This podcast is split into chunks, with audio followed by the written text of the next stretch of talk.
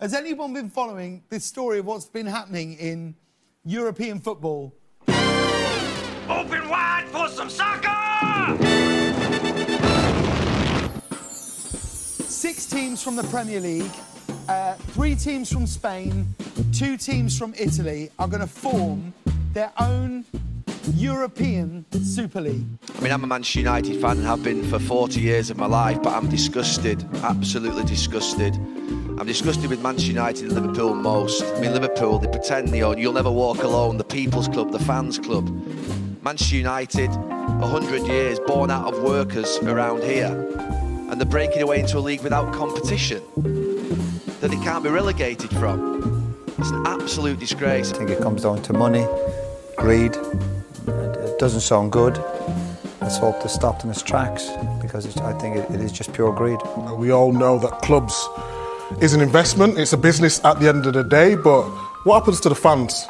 That was a selection of football experts uh, giving their thoughts on the monumental news that dropped on Sunday. Uh, twelve clubs, twelve of the biggest clubs in Europe uh, d- announced that they were breaking away from their leagues, from UEFA, and forming their own Super League, which is what they call it. It has been rumored for a long time, but they decided to announce it now, of all times, for some reason. And, you know, it kind of took the world by storm. And as a soccer podcast, uh, this is Soccer Group Chat, and we we decided to get all the boys together. We called in the reinforcements, uh, called in the cavalry. The troops are here uh, to share our thoughts on this new breakaway league. Uh, just so everyone knows, the caveat that news is consistently breaking. Uh, as we were preparing to record this episode, both Chelsea and Man City announced that they were actually pulling out of this project. So we're going to kind of take a bird's eye view of the whole thing. And since we all have opinions, um, we're going to share them, and we're going to see if we can come to a consensus about what exactly is happening. Uh, so we have, we have uh, myself, Nick, Hope, and Adrian as usual. Uh, Nick Gill is here from his, uh, his drug front playland. Conland is here uh, from his house. And as a treat, Uh, Vukašin Simeonović uh, is also here. And since this is his first time on the show, we're going to start with him. Uh, Vuk, welcome to Soccer Group Chat. And what are your thoughts about this whole Super League endeavor? Uh, thanks. It's a pleasure to be here. And uh, uh, I'm feeling just depressed pretty much. Um, I think the Super League going ahead was bad, and the only thing worse than that is what's ended up happening, which is we go back to normal, because the normal is not good. Yeah, that's sort of my like headline view of it, I guess. Nick Gill, over to you. Uh, yeah, the uh, yeah, not a great couple of days for the uh, sport of football. You know, the uh, the good thing is uh, it's exposed the uh, American owners now from all the three English clubs. So let's hope uh, swift action is taken. And um, yeah, at least justice is being served now with Ed Woodward leaving, the Juventus president leaving too. So, uh, but we got to wait for live updates pretty much to see more people leaving. Hopefully uh, John Henry, the Liverpool owner, hopefully he leaves too, or we force him out. F S G out. I'm with Vuk on this matter. Like, Like it's a it's like a step toward everything that you expected, especially considering how the Premier League started. Um, why wouldn't they want to try and break away and and you know get as much more revenue as they can just off the backs of their own names? Uh, but the fact that it seems to have died down and nothing's going to come of it, you know, barring some you know punishments that might come from the domestic leagues, we're just back to normal, which is which is just going to reinforce the opportunity to do it again in the future. Um, depending on depending on what they how they might punish these teams. So I don't know. It's it was never going to happen. We were expecting it to them to try. Um, but here we are in the same place, and something like this is going to happen again in the future. Conlon, your thoughts?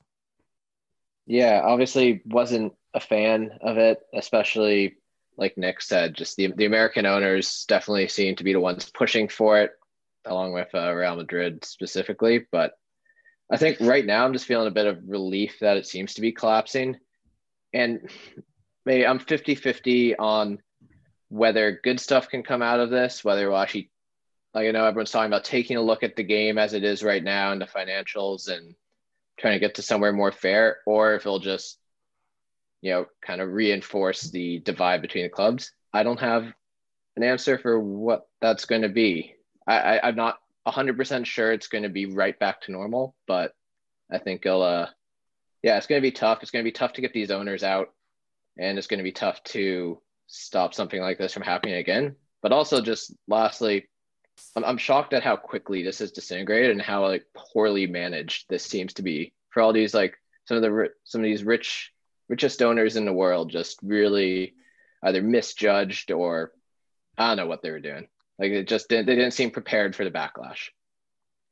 The Man U fan, the Liverpool fan, and the Chelsea fan among us, uh, three teams that are still at this moment in the Super League. Actually, wait, never mind. I take that back. Chelsea is not.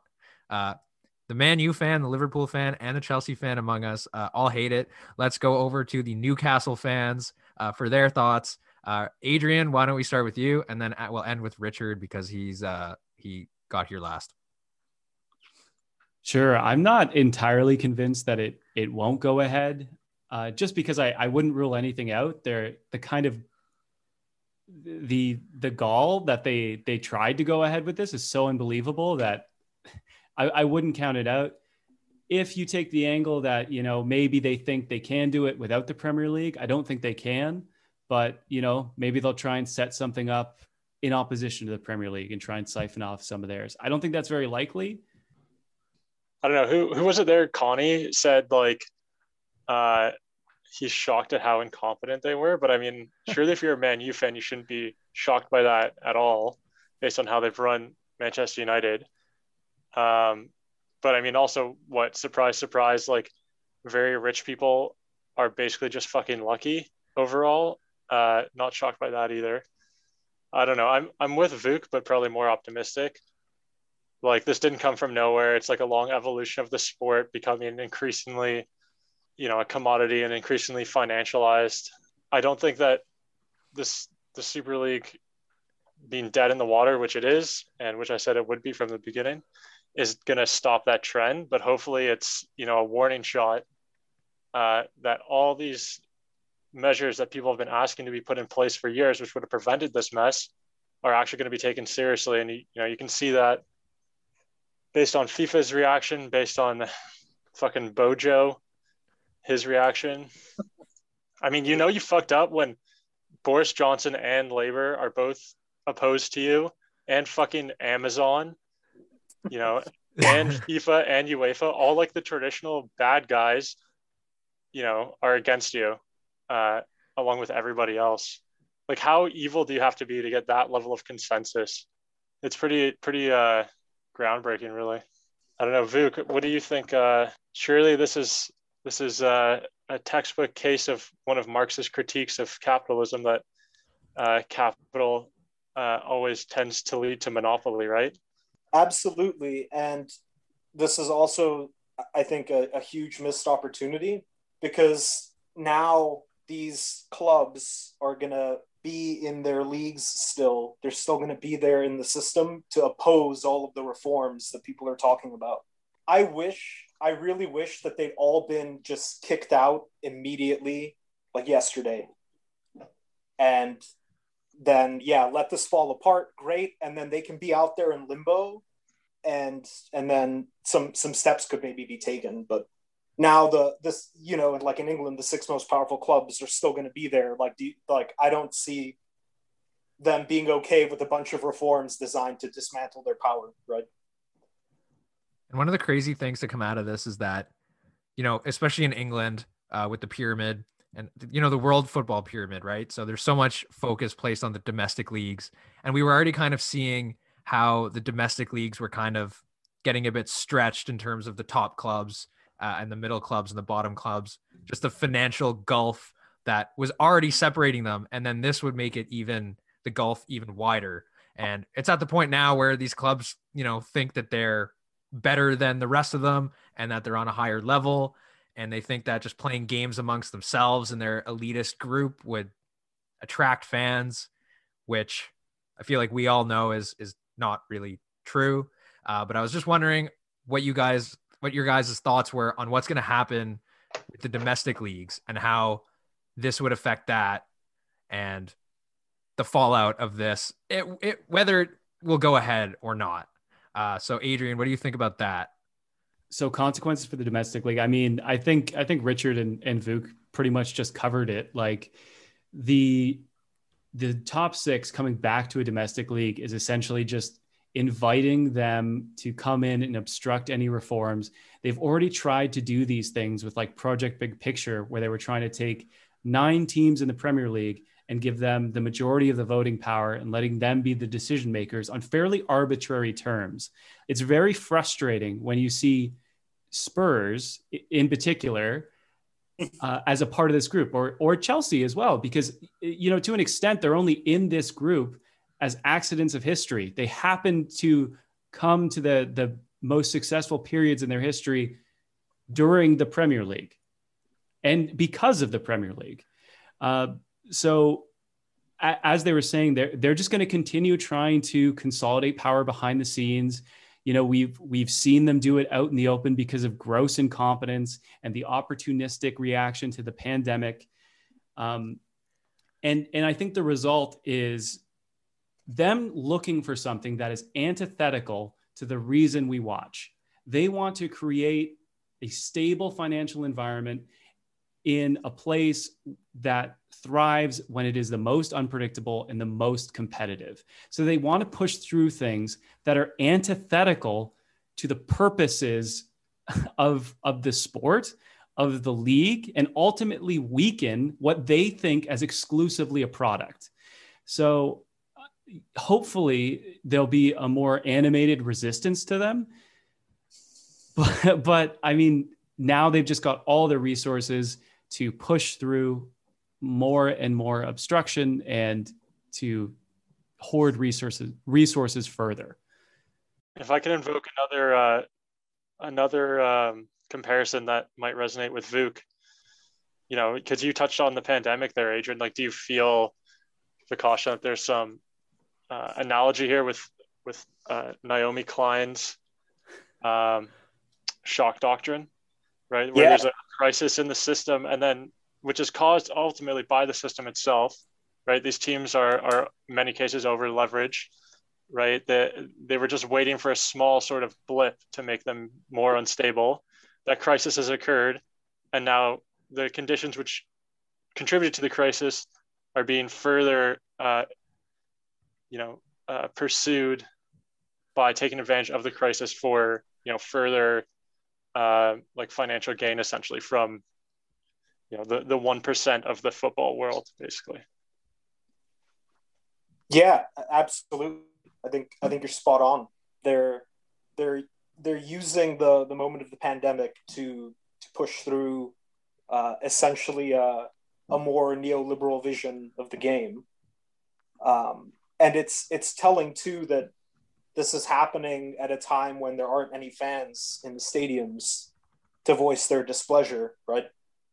Very, very kind of convenient uh, atmosphere to do it in. So, so yeah, it's definitely like the perfect moment for them to try and to try and do this. Cowards. They don't even want to face the fans, like Mike Ashley.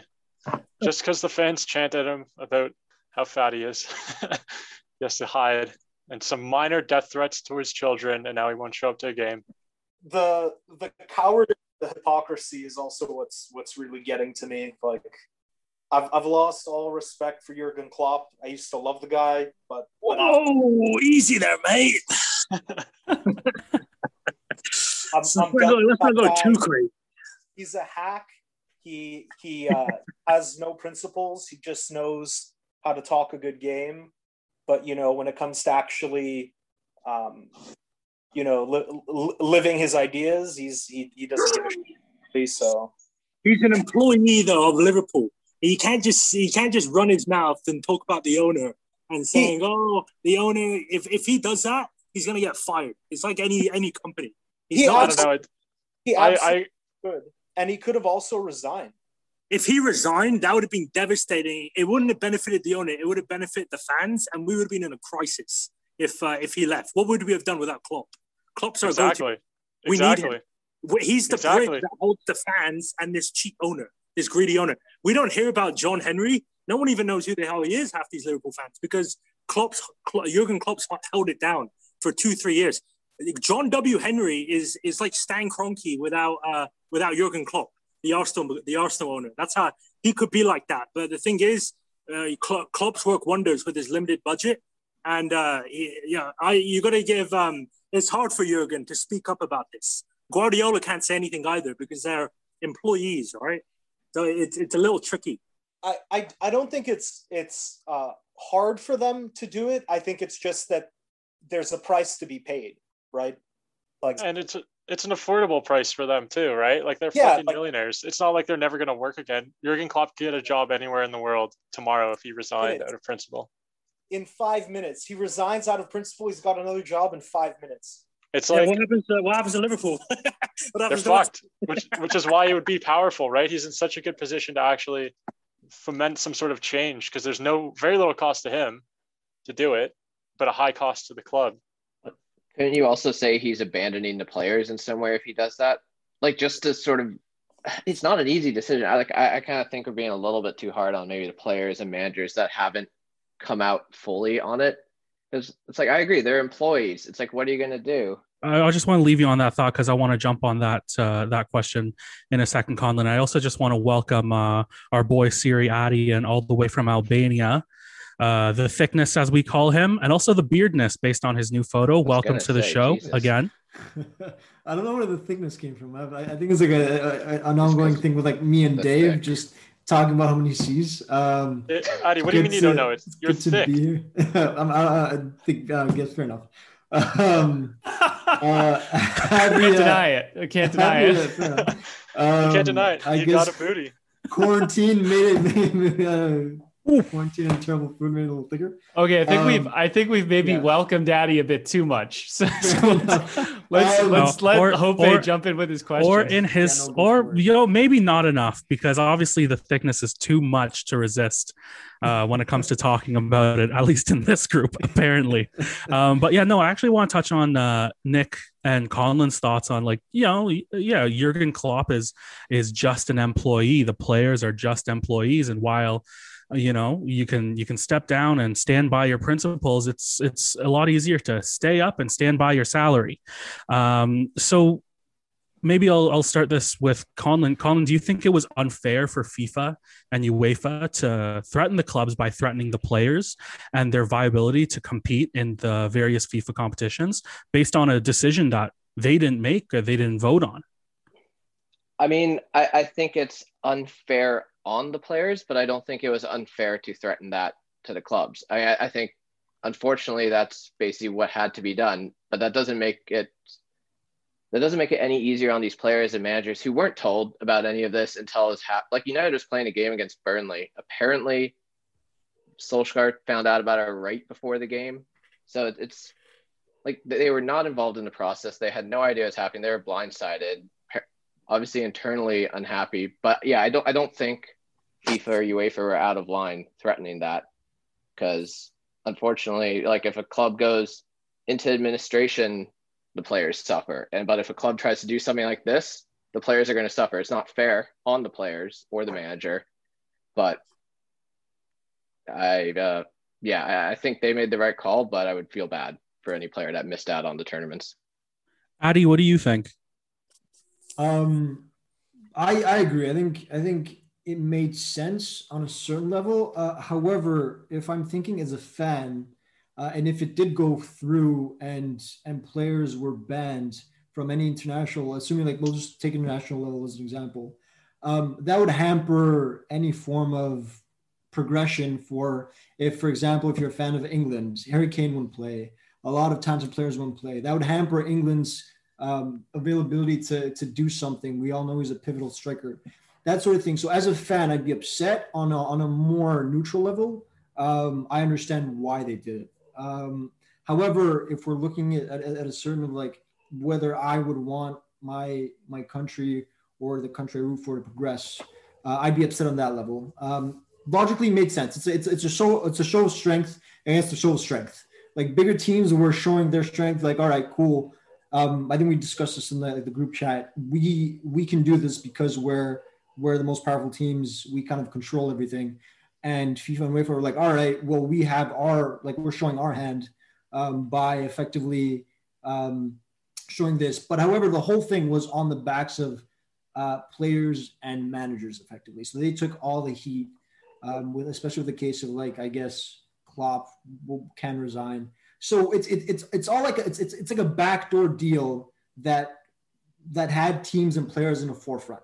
So they're just kind of playing tug of war with like with teams, fans, um, between the back end of who knows who knows who was responsible for it, or who knows what like what the deals were behind the scenes. If the E S L was even like, if we're talking conspiracies, even if, if the E S L was even just like, all right, cool, we can do this, we're not going to. Um, and U E F A's like, all right, well, screw you guys. You promised us this and that. So it's kind of, it's kind of like, you don't really know what happens behind closed doors, but I think players and coaches were the ones who suffered the most, and fans to an extent. Um, so ultimately we don't know if the E S L was actually going to happen, or, or if it was just like a matter of like, we can do this. This is what we did. All right, we're gonna, we're gonna, if, if it was all like staged effectively. I mean, I think the resignations indicate it was not a bluff, right? It was just a miscalculation. Yeah, I, I was. My my impression was that it, this was not an announcement of th- of a thing that was going to happen in the future. It was going live, right? Yeah, like I, I yeah. think that's true. And and the paperwork's there. Like you have Perez now saying that, you know, you can't just back out of this, which is pretty ironic considering that they're they're backing out of agreements with their domestic leagues. Uh, but but talking about your relationship to the club, because you know you have a relationship to your club through the players. Um, I think like my perspective is you needed that threat in order to get the pressure, pressure from the players and from the manager, which hopefully happened internally, uh, but we don't get to see that. So I'm wondering how the, uh, the events around this have affected your relationship with the club, and if they have. And I, I figured if I can put this question to a few people, maybe I'll put it to, uh, to Addy, so we can get like the the A C Milan perspective, the Italian uh, perspective, the Italian perspective. Maybe we can put it to, to Nick because of F S G, and then maybe the other Nick just to uh, balance it out a little bit. I'm curious about about what you think of this in terms of like North American sports. How has this changed your thoughts on Christian Benteke? Yeah, so uh, as a fan of Palace, I love this because uh, if players start, you know, uh, leaving their the big clubs uh, because they don't want to play in the Super League or whatever, then Palace is going to feel the uh, the effects of that. There's going to be like a little bit of a waterfall where all of a sudden we're going to end up with some world-class players in our laps, also probably a world-class manager. And if the big six leave the Prem, then Palace makes Europe. And I've always said that I would love to go on a European tour. I would love to follow the Eagles to, uh, uh, you know, go watch them play in Belgrade. Uh, me and Vuk getting on the plane together, hopping over to Serbia. That'd be great. That's my dream. Um, but yeah, just in terms of like relating this to North American sports, I mean, it, it's pretty obvious that, uh, you know, the owners uh, who orchestrated this are mostly American. And they come from, you know, they were raised on this North American model where you're a franchise, you have cost certainty, you get a certain amount of revenue, uh, no matter how much you fail. Uh, you know, we we live in a society, in a sports society in North America that rewards failure. Uh, we, you know, we grow up with tanking. Uh, you know, the the last place team gets the the best player, and you could be the worst team in the league, and there's no threat of relegation, and there's no promotion, and you're set, and you can move the teams wherever you want. Uh, so it, it's not shocking for me that they're trying to, um, to you know, establish this model uh, in European soccer, but that doesn't make it right. Uh, the best thing about European soccer for me as a fan of primarily North American sports is the promotion, is the relegation, it's the history. Um, you know, the teams here don't really have they they they do have attachment to the community, but you know, it's not as ingrained as it is uh, in Europe, right? Like you don't have You know, a city, the city of Toronto has one team in the N H L, whereas London has like thirty soccer teams in the city alone. And they're so, you know, united with the community and, and the groups around it.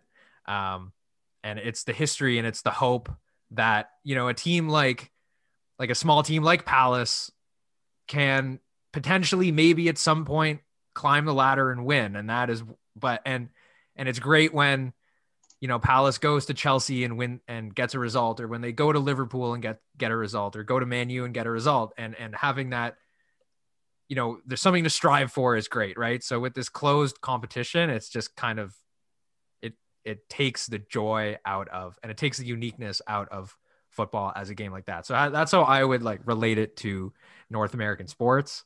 Well, yeah, just definitely don't want it, it to happen. To, to go over to American owners, uh, Nick Gill, I don't think Liverpool has dropped out yet.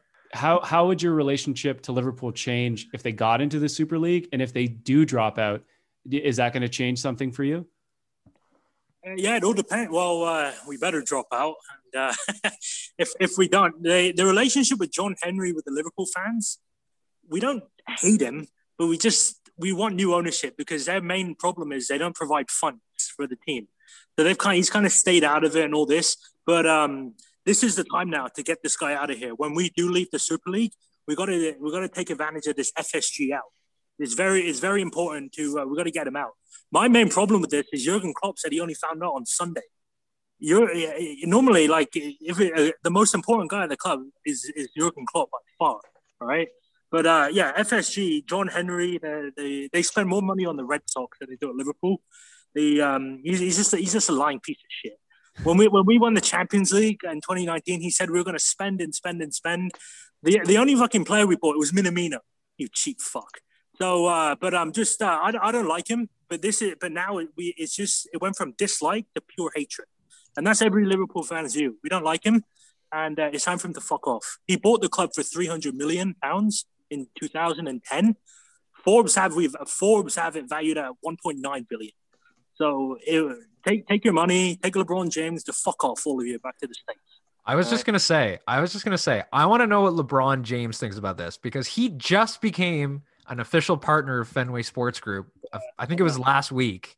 He and, increased the stake to seven and a half percent. Yeah. We all know that uh, LeBron James's opinions on uh, global economic issues and uh, issue human humanitarian issues in other countries that aren't the States really, you know, uh, move the needle in terms of the global discussion. So I really want to know what LeBron thinks. And I'm surprised that he hasn't uh, gone in front of a mic on Zoom and uh, said anything yet, to be honest. Especially to us. I don't watch enough like, basketball. Why in the world didn't LeBron James contact the S G C podcast? And I know Osaka? we we managed to get Ed Woodward on the show, so LeBron is the next logical step. Didn't didn't LeBron actually have like some really uh, ill-conceived like criticism or or like support of China or something yeah. like that? Yeah. Okay. So that's yeah, so basically when when the. It was when it was a few years ago, the Rockets, I think it was last year, actually, the Rockets and the Nets, I think, went to play a couple of exhibition games in China. And the general manager of the Rockets at the time, Daryl Morey, condemned China for their treatment of, of I don't know how to pronounce it, but I think Uyghurs. Uyghurs. Uyghurs. Yeah. Yeah. Uyghurs. So, and then, and then they interviewed LeBron, and he basically told Daryl Morey to like shut up because he has so many economic interests in China and makes so much money from China that, uh, yeah, so everyone was like, and and it's crazy because LeBron is like at the forefront of like voting rights in the States and stuff. So it's just like how like they're it, it's like they're well, you know you know what Michael Jordan famously said: Republicans buy sneakers too. Uh, LeBron James yeah. is saying they make my sneakers in China. You fuck. exactly, exactly. It's like he's trying to please with, uh, too many people. That's the thing about LeBron. He tries to please too many people. He's, uh, yeah, it's like it's like Pep know. with uh, Qatar, right? Like he'll he'll. Hmm.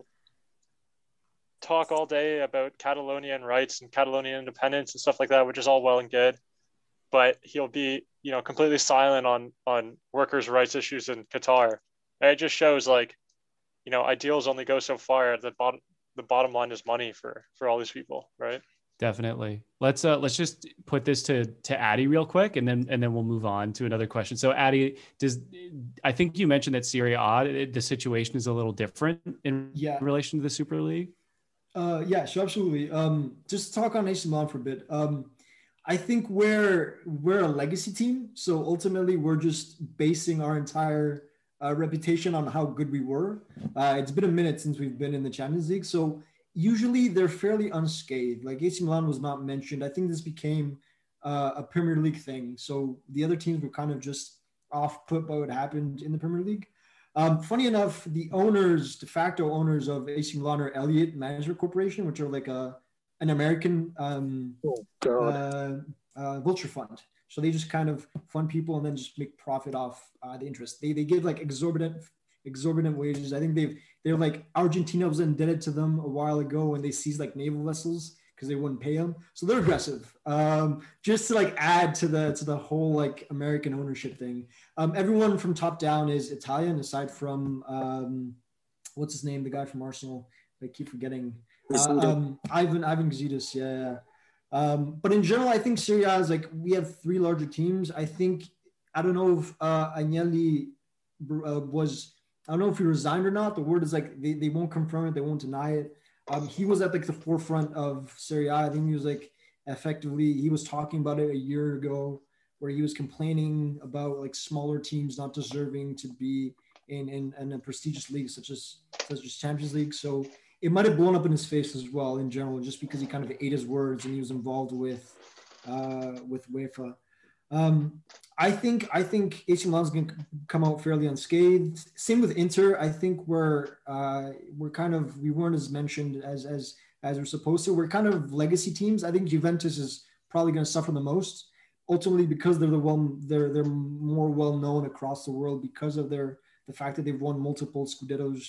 Um, the fact that they've been represented in, in, the, in the C L so long. So they, they're probably going to get most of the flack. Um, I don't foresee anything too uh, too big of an issue. And ultimately, I think fans are centralized around the bigger teams in, in, in, in Italy. You have diehard fans everywhere. But like I said, for example, in Premier League, you have like diehard fans who support their teams from like uh, from from from the Premier League all the way down to like conference. You have fans that fill up these Uh, like even there's, if, if there's if there's a thousand seats, fans will fill them up, and they'll always support the same the same team no matter what. You're like Sunderland fans. Sunderland fell way way the hell down. They still show up every day. They still they still bitch and complain when when when things aren't going their way. They still support their team whenever they can, regardless of like where they are in the classifications. And I, I don't think Italy has that ultimately down to a T. If if like teams fell down the pecking order, the certain fans might switch to something else or not follow them as rigorously as, for example, stuff in, in England would say. So I think I think fans and the backlash was more prominent in England, and that's kind of what made maybe E S L start to fall apart and kind of um, just get destroyed at the seams. That's yeah, we haven't heard of of the Spanish or Italian teams starting to remove themselves yet. Maybe because partly the the Premier League more pressure, but also maybe. Uh, you know, they know they have the resources to fall back on. Uh, but speaking of the Premier League, and who better to put this to than Ed Woodward? Um, what's the comparison between like the breakaway league of the E S L and in nineteen ninety-two when the Prem broke away from the first division and the uh, the league structure? Yeah, well, I mean, like Vuk's talked about it as, you know, it's it's a continuation of the same trend, but it's also an acceleration of that trend, right? So ultimately, the Premier League still had uh, promotion and relegation.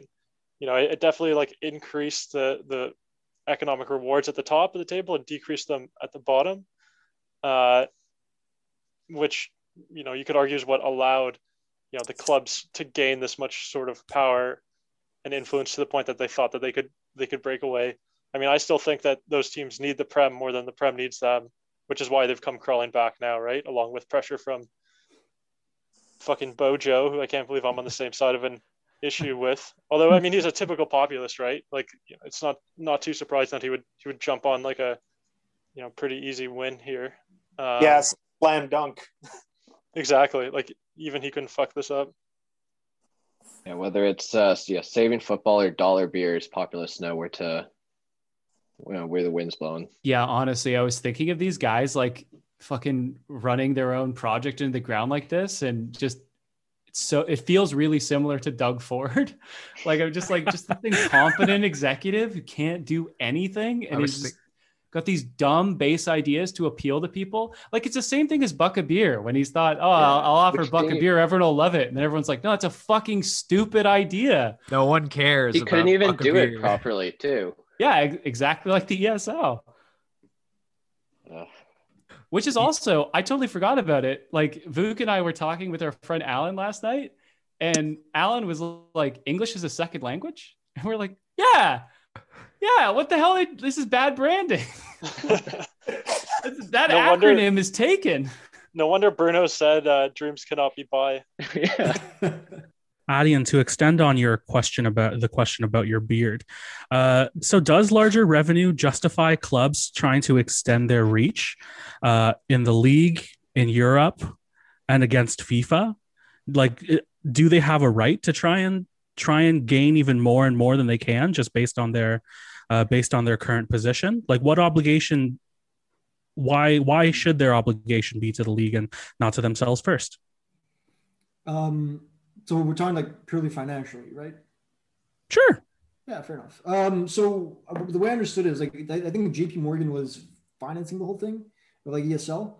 Um, so these teams, I think COVID did mess everything up ultimately. I think like revenue from fans was, is a big part of a lot of, um, a lot of teams, which is, is, is a, a, noticeable, a noticeable loss. Um, you have like probably, I assume T V rights, um, I don't know if they're coming in as the same as much. I know DAZN is is changing things up as well. I don't know what their their their their, their revenue deals are. Um, I know they're coming in hot, so I don't know what the actual revenue deals are right now. I know, for example, in like in like in La Liga, there's a huge disparity with like I think Real, Barcelona, and and Atletico having like the largest amount by far, almost double of of the next teams coming up. Um, I think Premier League as a as a more um, Uh, a, a more well-placed, I think, uh, revenue stream, which is the downside is players are more expensive because they know all the teams can afford, can kind of have this revenue as well. So it's like, it's, it's, it's, it's, it's negative on both ends. That's why a lot of like Premier League players go for quite a lot more than they should within the Prem as well. That's why I found, because of the fact that you have money, it kind of works the same way. Serie A is similar. I know, I know Juve, in terms of just like T V rights, I know it's tiered. Um, maybe not as well tiered as maybe the Prem. Uh, there's a bit of difference, but not not huge amounts. Um, I think they're fairly well tiered as well. Um, if we're looking at like finances, I think what happens is with like debt, I didn't look at it too too thoroughly. Um, a lot of teams have short debt, so like short term debt is a bit more difficult to pay off. So if you have like a you know a credit line of a million, let's say, um, a credit line usually lasts a short term, like twelve to thirty-six months. If you're looking at something kind of short term. And then you have like long-term long-term debt. So, um, which could be anywhere from five years to twenty-five to thirty, whatever. Think of it in, in a way as like a credit line, you borrow a thousand. You're, you're expected to pay interest on that immediately as you borrow it. Whereas a mortgage, you're still paying, but you're, stay, you're paying a monthly fee with, which is like spread out for thirty years. Now on, on a balance sheet, effectively, the way this looks is these, these, uh, these teams are kind of, uh, using this financing, because I think it was financing, it wasn't free money, with the hope that you know they get money from broadcasting rights, being that they're these big, huge, uh, these big, huge teams. They probably grab quite a bit of funding through like T V rights and and and and any, any form of franchising, you know, having big stars, that whole thing, um, which would so they would use that that financing from J P Morgan to kind of pay off that short-term debt and place it as long-term debt on a balance sheet. While their assets and liabilities would remain the same, it would ultimately look slightly better because the team would be like, all right, the team has no short-term debt, so they're they're fairly liquid in that sense. However, long-term debt may have increased, but long-term debt is more acceptable to anyone looking at balance sheets and and, and, and their financial statements. It's just it's just more acceptable because it's it's it's a gen, it's, it's it generally happens where companies invest in you know any form of property, any form of of long-term investment. It's fairly traditional and and makes sense. Whereas short-term debt kind of suffers, there's issues with liquidity because like, all right, cool. You need to pay that short-term debt fairly soon. You might not have enough funds in the, in like the coffers or um, wherever, wherever bank you're, you're holding your funds in. So that's, that's kind of an issue with liquidity concern with, with them shifting their funds long-term. It makes more sense for them to kind of look better and have a bit more time to maybe grab in some revenue through the E S L and kind of make themselves look better. And ultimately what this does is next year, I think a lot of owners will probably pay themselves dividends or whoever is the the, um, the shareholder because it makes more sense. So their earnings are actually going to be um, more logical. It's like so their earnings are, are actually going to be kind of similar to pre-COVID era. So they can justify getting a dividends because they, they look like they're they're actually earning a lot more than than than than they might actually in reality be worth it. And I think Richard mentioned that it also looks better if you're trying to sell the team as well. Um, it makes more sense on on long term. If someone's trying to buy, it's more acceptable again to to to look at long term debt rather than short term debt. So that's or, kind or of just value like, the team overall, right? Even yeah, for stock yeah. as well. That's why the stock yeah. shot up, because it's all of a sudden they went, you know, the the risk dropped exponentially. If you know, if it yes, was, yeah, yeah, yeah. And that, if if I can comment on on that question as well, like, um, I mean, I, I, I like I agree one hundred percent with everything Adrian said. Like that's you know, it, it's that's like accounting facts, right? Like you can't really argue yeah. with that. I, I don't think most people would argue with that. I think the argument that you would make is that. You know, and I'd say like, you know, these, they were acting, they, they were in the right in the sense of, you know, these are corporations and they were acting what they thought were the fiduciary interests of their companies to make more money. That's ultimately what a corporation is supposed to do. And that's what they were trying to do.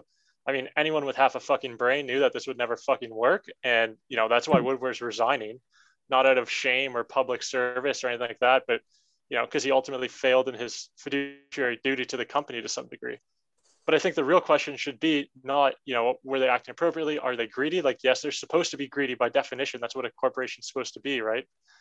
The question here is like, is there a public good that should be protected through other means, right? You can't leave uh, a, the profit motive to ensure that a public good is protected, right? So if you believe that these teams, for the value that they bring to their local communities and the fact that they've been historical institutions, provide a public good, then you need a regulator to step in and ensure that shit like this doesn't fucking happen, right? And that's why, you know, I'm I'm hoping that there's, you know, some proper government regulation uh, coming into this. I'm hoping that, you know, England will move to the fifty plus one model that Germany has. Um, I don't know if that'll necessarily happen, but if it's going to happen, this is, you know, it, it's going to happen now or it's never going to happen. You know, the German model, is it, is that the only country that implements that, or is there another? Or what about Italy? What about Spain? The Canadian Premier League. Does it actually? Yeah. Really? Yeah. Cool. That's nice. Can someone quickly explain the fifty plus one? It's fifty-one percent of uh, fans, right, that own the club. So you can't yeah. have foreign ownership. Uh, more you, than forty-nine percent. Have, you, yeah, you can't have a private owner have a controlling stake in the club, essentially. Does uh, um, R B Leipzig did, yeah. somehow breach that? Um, okay, they so, like put the Red Bull employees as the only shareholder. They were technically the fans or something. I don't know exactly how it worked. Yeah, they were in the fifth division though, weren't they? Doesn't that only apply to yeah. Bundesliga teams, or they're, is it they found a loophole? So there, there, no, there are two. There are two kind of exceptions. So the first is like the historical exception for like uh, um, because some of the some of the teams in the Bundesliga are company teams historically. Oh, like uh, Wolfsburg yeah. and uh, Bayer Leverkusen, they're they are company teams, so I think their their ownership of their clubs has sort of just been like grandfathered in. And then I think something similar happened with the guy who owned who owns Hoffenheim, owned it for so long they they kind of just like grandfathered him in too. And then the other workaround is the Leipzig model, which is. Uh, yeah, the the uh, the members of the club control, you know, all the votes, but Red Bull employees, and they don't allow anyone else in. So I, I think there's some like laughably small amount of. You know, uh, what, mem- you know what that reminds me of, and I know like Nick and Hope are probably going to roll their eyes, but like there's, uh, you know, it's like company towns back in the day, right? And there's even now, today there's talk about uh, allowing. Certain companies in the United States to essentially control a municipality if they have, you know, all their employees there, and like giving employees essentially like voting rights as if it were uh, like a, a form of like municipal government. And so it's like, there's an interesting parallel there to be made as well. L L hmm. Bean basically controls, uh, was it Freeport, Maine or something? I can't remember. They have make great, great bags though. Connie, you look like a discount David Foster Wallace. I don't think I don't think we're taking video from this, Conlon. So, so in this chat on this episode, we have lawyers, we have accountants, we have business owners, we have whatever I do, uh, whatever Hope does. I've known Hope for I I have no idea what he does. Whatever Adrian does, we have a whole bunch of different uh, different industries represented. But uh, Let's all put we, our, you know, we work in the same building, Nick. I think Colin and I represent like welfare. so, so, all right, so you guys, you guys are are, are government uh, reps. Yeah, we're government time. employees. Uh, yeah. So okay, so so let's take all of that, Let but check uh, every uh, couple weeks. Let's put on our commissioner hats and just talk about, you know, kind of how we got here. How did this happen? You know, what exactly led to this idea that these teams could just be bigger than the game and form their own league? And then on top of that, uh, uh, Richard was kind of mentioning this briefly earlier, but, you know, maybe we could kind of talk about what exactly needs to happen so that this doesn't happen again, and so that these teams do feel included, because clearly there was something that irked them so much that they felt like they had to leave. Um, so I don't know whoever uh, wants to take a stab at this first, but basically it's, how do we stop this from happening again? And before that, how did we even get to this point? Uh, if, I, if I can, sorry, Vuk, I'll be, I'll be really short. Like, like just the way we formulated that question, because the three, like me, you, and Hope, Nick, try, sort of like worked on these questions a little bit. I, I don't like where we landed on that, because it's very kind to them, saying yeah. like, oh, they felt excluded. Yeah. Like, it's not that they felt excluded. It's that they weren't being like, like catered to, and they thought they had a right to because of the, the revenue and, and everything that brought in. But and they, how that would, mm-hmm. they are being catered to. Yeah. But that's the thing. Like, that wasn't even enough. Yeah, exactly. Uh, like, they don't understand the carrot. They need the stick. Beat them down. But like, buy them out, boys. I remember, Vuk, you pointed out that like the very like the same day, pretty much, like they pushed through the Swiss league in the Champions League. Yeah, and UEFA hasn't walked that back. You, like UEFA's just sticking with that reform, even though the whole purpose of that reform was to prevent the Super League from happening. So what really needs to happen then? Like, what what is the main thing? What are the main Whether it's, you know, the pyramid structure or the Champions League, European competition, what has to happen for this to not happen? Because it feels like it's pretty... You got to pay the bigger well, clubs more money. They want a bigger slice of the pie, or this is going to happen again. You've got to satisfy the big ten, I'd say. Fuck Tottenham and Arsenal. They're not... No, it's not the big twelve. Let's be honest. It's the big ten. I don't, I, I don't think that's a solution, though, because that, that's just feeding into the problem more, right? Money okay, kills everything, Vuk. Money kills everything. If if, if we, if we, if, like to go to the first part of the question, like I would just echo what Richard said earlier. I mean, look, if you if you have a, a like a business ontology, then yeah, like the, the Super League makes perfect sense. Uh, it would be ridiculous not to do something like that, right? And so the question is, uh, do, do we want uh, football to be run and administered and understood as a commercial business? Right, and I think that the the only the only sort of out that I see here is to try and change that. I mean, yeah, it like a lot of these owners, they should know. Like, if if you want to make a ton of money, buying a soccer team is not the best way to do it. It's never been like it's never been the best way. We get all these super rich owners, but like Abramovich, the U A E, Qatar, they're buying it as either like vanity projects or image rehab for countries. It's not about, then they're pouring tons of money into it to get all this prestige. They're not making tons of money. It's the American business mindset of like, okay, how can we maximize the profit on this? But no, we're just losing money. We're in debt. It's like, they didn't really know what they were signing up for. So I don't know how you can well like change people's mindsets in that way. I mean, I suspect that they, you know, like, uh... you know, in the, the benefit of hindsight, I find it hard to believe that they didn't know what they were signing up for, in the sense that they always must have had this idea that if we turn it into a closed system, we can guarantee profits. Like, and if you think about it that way, you know, what, yeah. what did Nick say? Like three hundred million for Liverpool? What a fucking bargain. If you've genuinely thought that you could pull off a Super League at some point, right? Yeah. Like, look at how, how valued yeah. and N B A teams, N F L teams, M L B teams are compared to that three hundred million. Yeah. Or even yeah, now, if they sell it, they're going to make a huge amount. We had problems with the American owners before these Americans came in with uh, yeah. Hicks and Gillette. Yeah. These guys are fucking idiots. No wonder Rafa left. So uh, yeah, just uh, never sell to Americans. No offense, Colin. Sorry. Yeah, none taken. Connie, I will yeah, but I mean, sell then, my team to you. look at look at Mike Ashley though, right? Like, I, I think yeah, that the the, the sort of the foreign ownership aspect only explains part of the problem.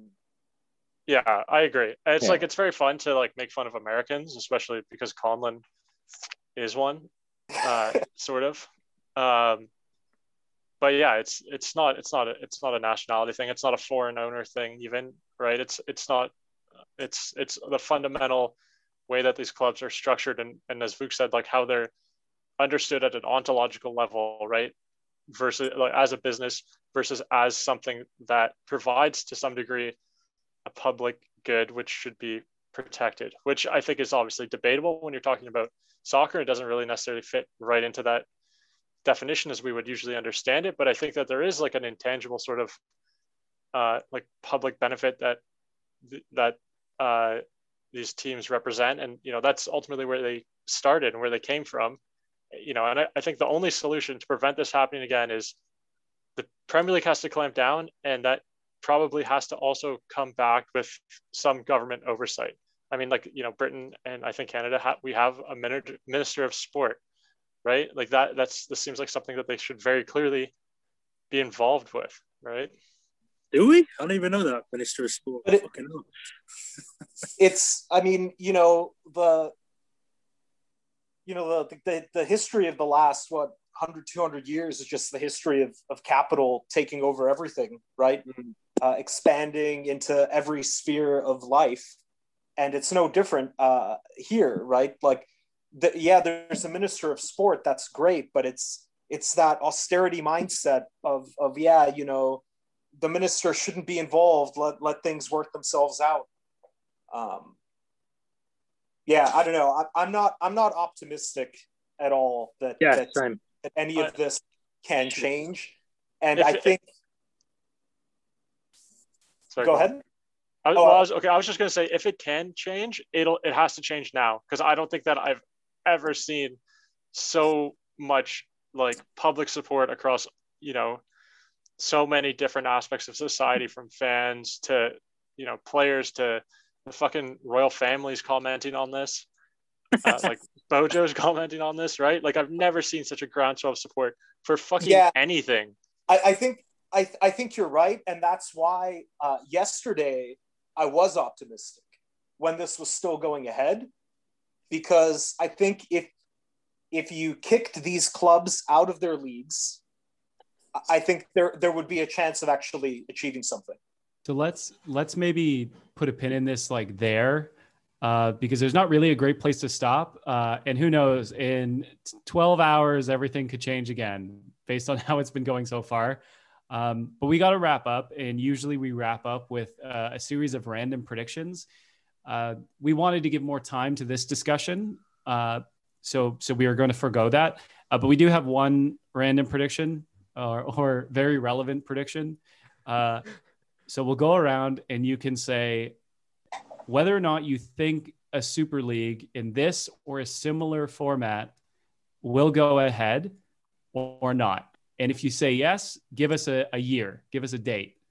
Uh, so let's let's uh, start with Ed Woodward. Uh, you resigned, uh, but now you've got a chance to uh, at least gain some, I don't know, honor or prestige with by calling your shot. So what do you think? Is it going to go ahead? It's not going to go ahead this time. It might go ahead in the future if there's not serious changes made to to oversight of how these clubs are run in England and, and abroad. And I mean, I could even see a Super League on the continent, maybe, you know, to counterbalance the, the influence of the Premier League. Um, but this one is fucking dead in the water.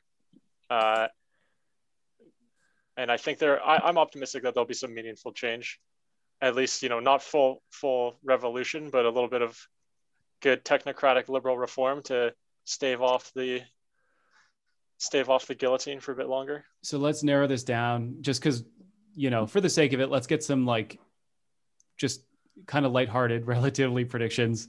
Um, yeah, no, no. It's uh, in the next ten years, in the next ten years. So by, by uh, twenty thirty-one, is there going to be a European Super League?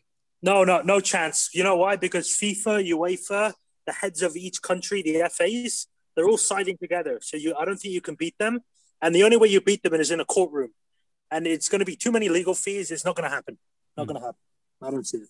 twenty thirty-one, when the E P L is a salary capped league, and going over the cap just results in luxury tax payments to the Premier League, N B A style. Okay. And the broadcast agreement is sixty forty between each domestic league and the Super League. We're going to have our Super League. Salary cap, eh? How else do you? How else can you depower the purchasing power of these of these top six clubs, but by giving them a salary cap? Okay, so we have we have uh, a, a dystopic prediction from Hope. We got a no from Nick. I think it was a no in the next ten years from Richard. Conlon was also a no. So let's just finish. Although, up with, oh, yeah, sorry, just real quick. I will. I think the Champions League will become more uneven and closed off, or more easier paths for the bigger teams to make mm-hmm. sure they're in it. Yeah, fair. And there's also going to be the the um, the wild card where you're going to get in if you're the highest ranked team that didn't get in, or you're basically yeah. from one of the it's, top it's leagues anyway. It's like just cherry picking these stats. Like, oh, like the, I can't remember the exact one, so you'll have to correct me, Richard, but like the second highest like truss roof on a stadium in Europe or something for Saint James Park. It's the se- second highest cantilever structure in all of Europe, not just stadium. Yeah. Okay. Sorry. What do you think, Adi? Um, if I'm being honest, I think I think what's going to happen is I don't think it's going to be funded by anyone else. I think this is going to open discussions between UEFA and larger teams. And I think we'll possibly see a shift in either creating a new like think something similar to the Champions League, the Champions League advancing, or something changing the structure of the Champions League in the next ten years for sure. But I, I don't think it's going to be individually funded. I think there's going to be a discussion with UEFA and the teams, and there's going to be some some some form of structural change, uh, which I think needs to come. Um, I don't know if it's still going to be called Champions League or if it's going to change its name. I know Champions League's been around since the nineteen fifties. I think change is inevitable. Um, But I don't think it's going to be self-funded. I think this was a power move, and I think they have to sit down at the table again and, and rediscuss any form of structural change to appease to both sides. Um, so I think there will be a change. I don't think it's going to be self-funded. Um, that's how I see it, at least. So kind of a kind of a no, but soft yes. Yeah. Effective, kind of like Conlon, both saying effective. Uh, Vuk, what do you think? Do you think in the next ten years, are you that pessimistic?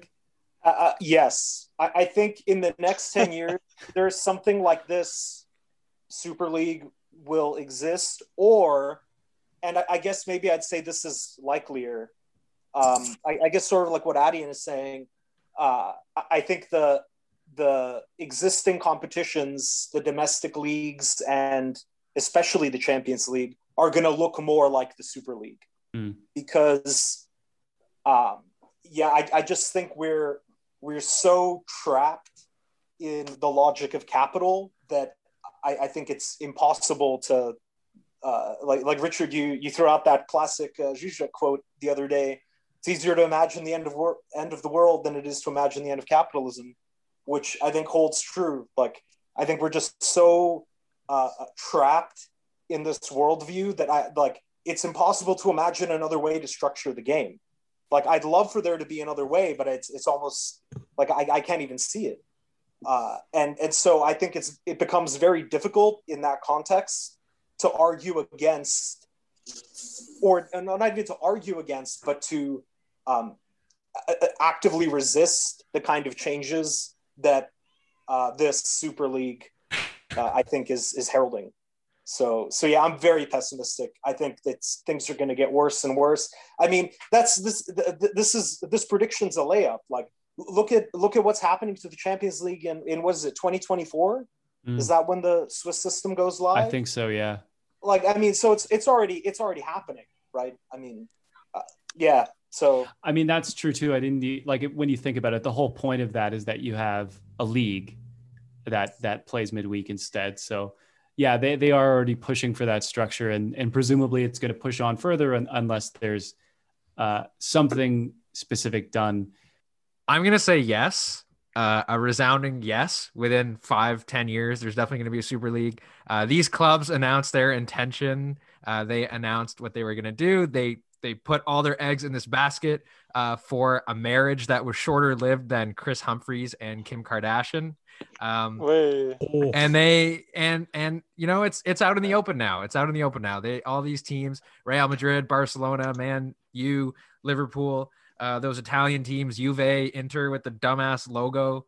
Uh, they don't care about tradition. They don't care about the fans. And, but I think the league is going to be a bit different. There's going to be some big teams in there, but then they're going to have a New York team. They're going to have a Tokyo team, a team in Saudi, in Qatar, probably Moscow, maybe in Brazil. And they're just going to do, it's going to be a worldwide thing, kind of like an I C C or a Club World Cup. And it's just going to be a money grab. And I don't know why they had to do it this way and not just keep it to like the preseason stuff they had. But, uh, anyway, so as uh, the leader of our predictions table, I can, uh, uh, you guys all should take my word for it that uh, uh, there is oh. going to be a uh, Super League uh, within ten years. So, Adrian, now uh, in the interest of time, uh, now you can, uh, uh, you know, usher usher everybody out without anyway. All right. Yeah, I'll usher everyone out. I'll also point out that I didn't make a prediction, uh, and I'm not going to because I'm, I'm. Why not? You have to. Everyone has to. Know. What are you talking about? Because you wouldn't even you wouldn't even have known. Okay, uh, uh, I, I I think I think that there'll be like a more of a push in like continental league uh, that is is excluding the British clubs at first, and then the British clubs will jump on, and maybe that happens behind the scenes. So it's impossible to falsify my prediction, uh, and uh, and we'll leave it at that. So thank you again for listening. Uh, we appreciate that you're taking the time to put up with us and find us on Apple po- Apple Podcast, Google Play, Spotify, Podbean, wherever else uh, Nick has put us. I don't really know. I don't muddy my hands with that kind of detail. That's up to him. Uh, with his dirty, dirty hands, he's going to put those in your ears.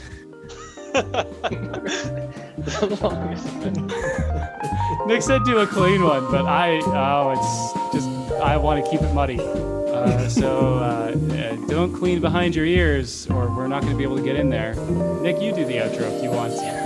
Yeah, Jesus Christ. Uh, thanks for listening. Uh, fuck the Super League and see you next time. Fuck Derek Philbin.